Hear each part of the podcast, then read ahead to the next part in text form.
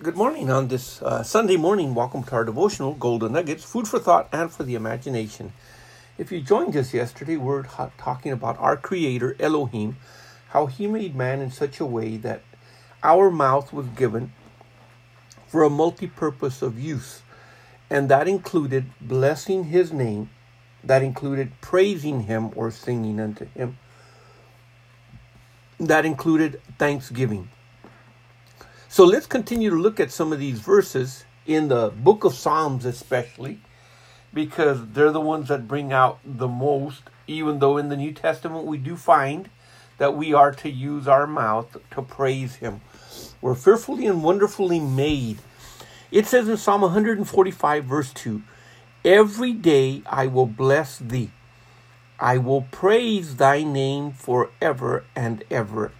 And of course, we had made mention yesterday uh, every day, meaning 365 days out of the week, we should be blessing and praising the name of the Lord and thanking Him, especially with a heart of gratitude. Believe me, there are so many reasons we should be thankful for.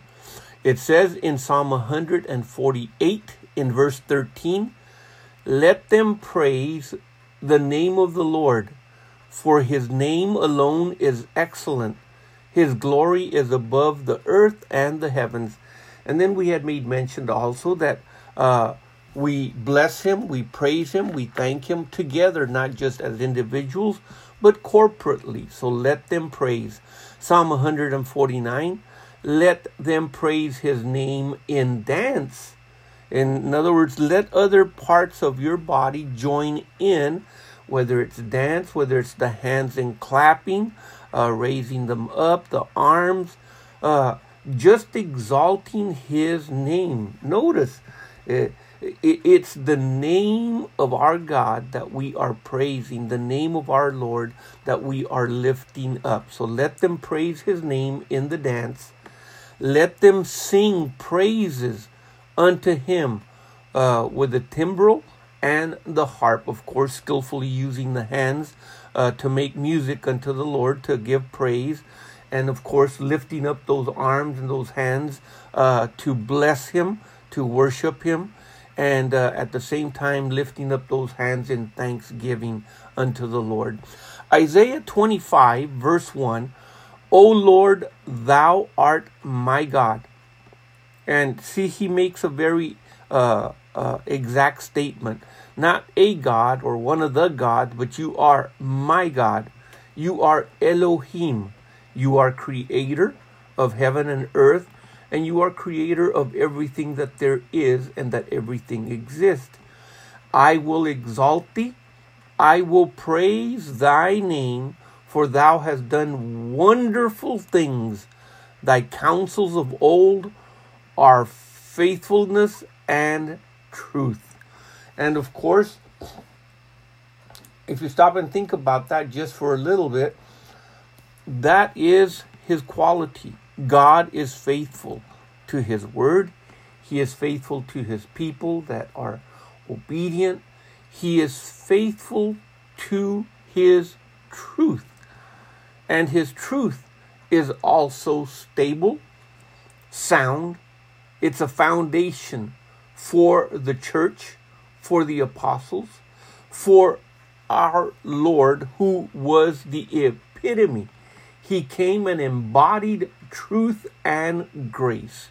Uh, according to the scripture in the book of uh, John, uh, chapter number uh, 1, uh, verse uh, 14 and 17, according to the scripture. And this is what it says when we're reading there. Verse 14, first of all. Uh, lost my place here.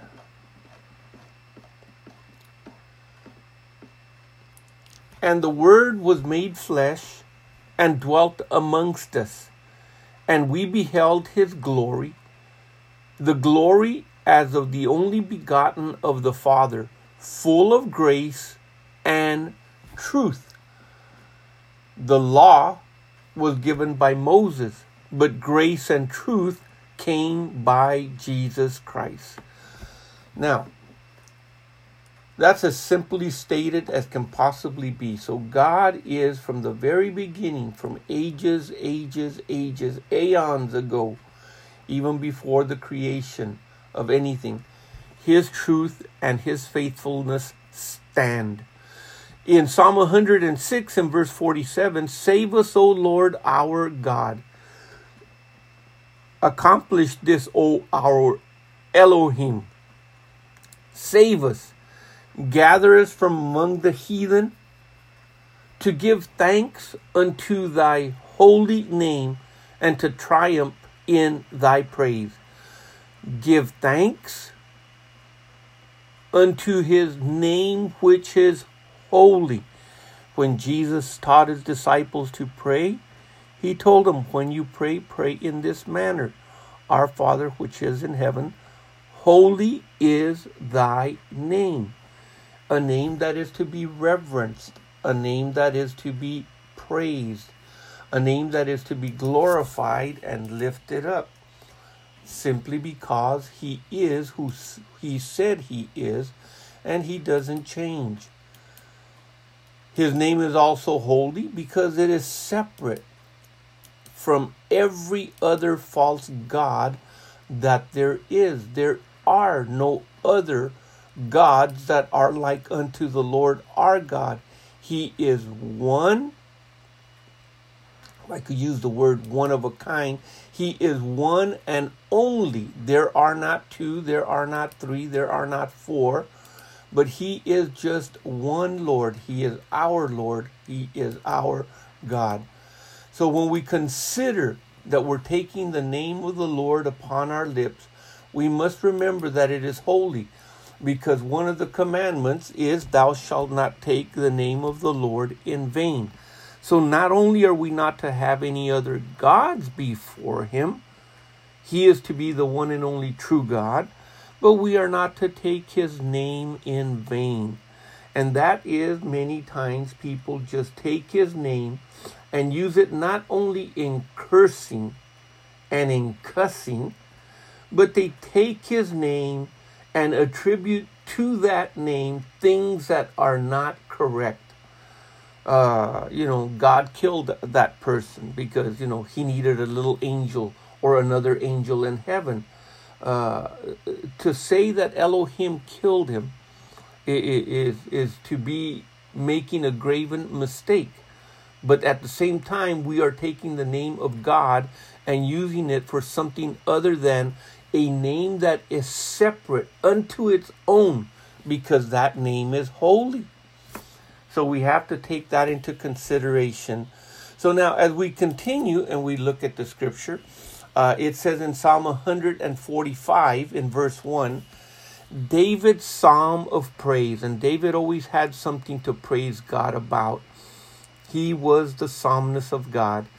I will extol thee, my God, O King, I will bless thy name forever and ever.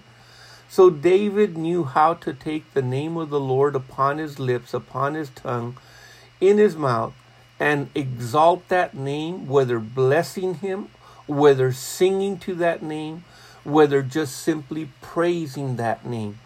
And he makes a mention. Not only will I do it now, but I'll do it forever, meaning I have the hope that if I do die, I shall see you one day, and I will continue to even praise you there from age to age to age to age.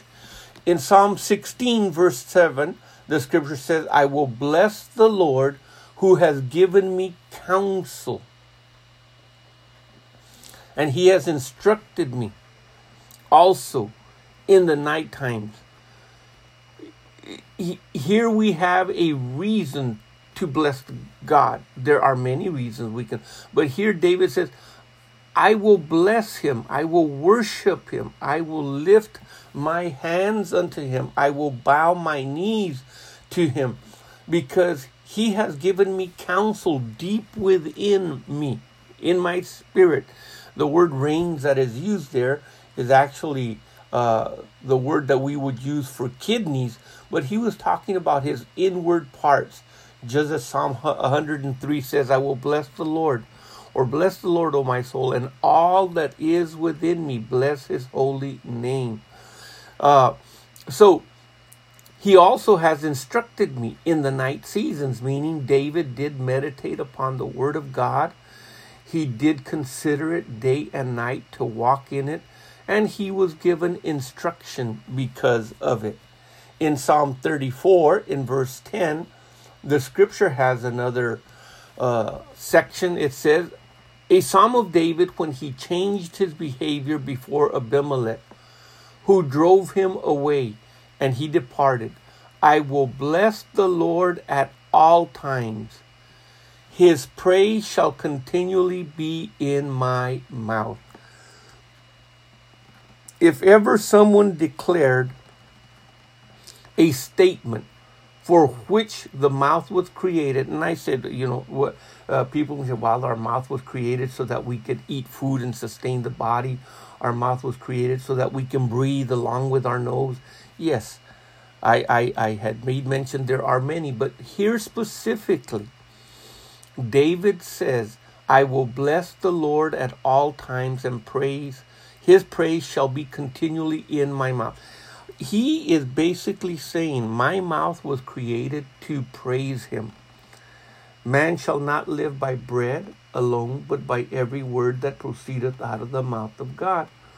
And to have his word in our mouth, whether it's in song, in praise, in thanksgiving, or in agreeing with Him in our confession. By confession simply means agreeing with what He says in His Word. It is through our mouth that we are expressing this. It is through our mouth that our spirit is given an opportunity to express itself. Out of the abundance of the heart, the mouth speaks. So if we are full of His Word in our heart, if we're full of God's goodness and faithfulness and truth in our heart, it is going to be manifested through our mouth. It's going to come out. And of course, uh, the breath that is in us is called uh, spirit. Wind is also called spirit. And then our human spirit, that part that God has created, is of course called spirit. So when I'm breathing in or I'm breathing out, I'm taking in air. When a person passes away, they give out their last breath of air, meaning the last breath of the pneuma, the, the, the spirit, and, and that's it. The spirit departs from the body our human spirit. Well, as we continue to use our breath and our mouth, it is part of our spirit that is also speaking. Jesus said, The words that I speak unto you, they are spirit and they are life. Now, if you stop and consider that just for a second, in John uh, chapter 6 and verse 63, we find that he makes mention of this during the time that they were, uh, he had just finished talking to them and teaching them concerning uh, eating his blood and uh, uh drinking his blood. In other words, eating his flesh, drinking his blood, talking about partaking of him. And uh, it offended them. And Jesus tells them, It is the spirit that quickeneth, the flesh profits nothing. The words, the rhema, that I speak unto you, they are spirit and they are life. So life was flowing. That the, the, the scripture talks about the power of death and life in the tongue in the book of Proverbs. So we begin to understand and we begin to see that there is this thing in the human uh, creation that enables us to be able to use our mouth and be able to speak that which is in our innermost recesses. So, one more time I will bless the Lord at all times, his praise shall continually be in my mouth. And that is made possible by as we let the word of Christ dwell in us richly, according to the book of Colossians in chapter 3. Well, I see that we're out of time. Consider this food for thought and for the imagination. The Lord richly and fully bless you. Keep looking up. Our redemption and our Redeemer draw nearer today than ever before. And the Lord richly bless your day today. In Jesus' mighty name, amen.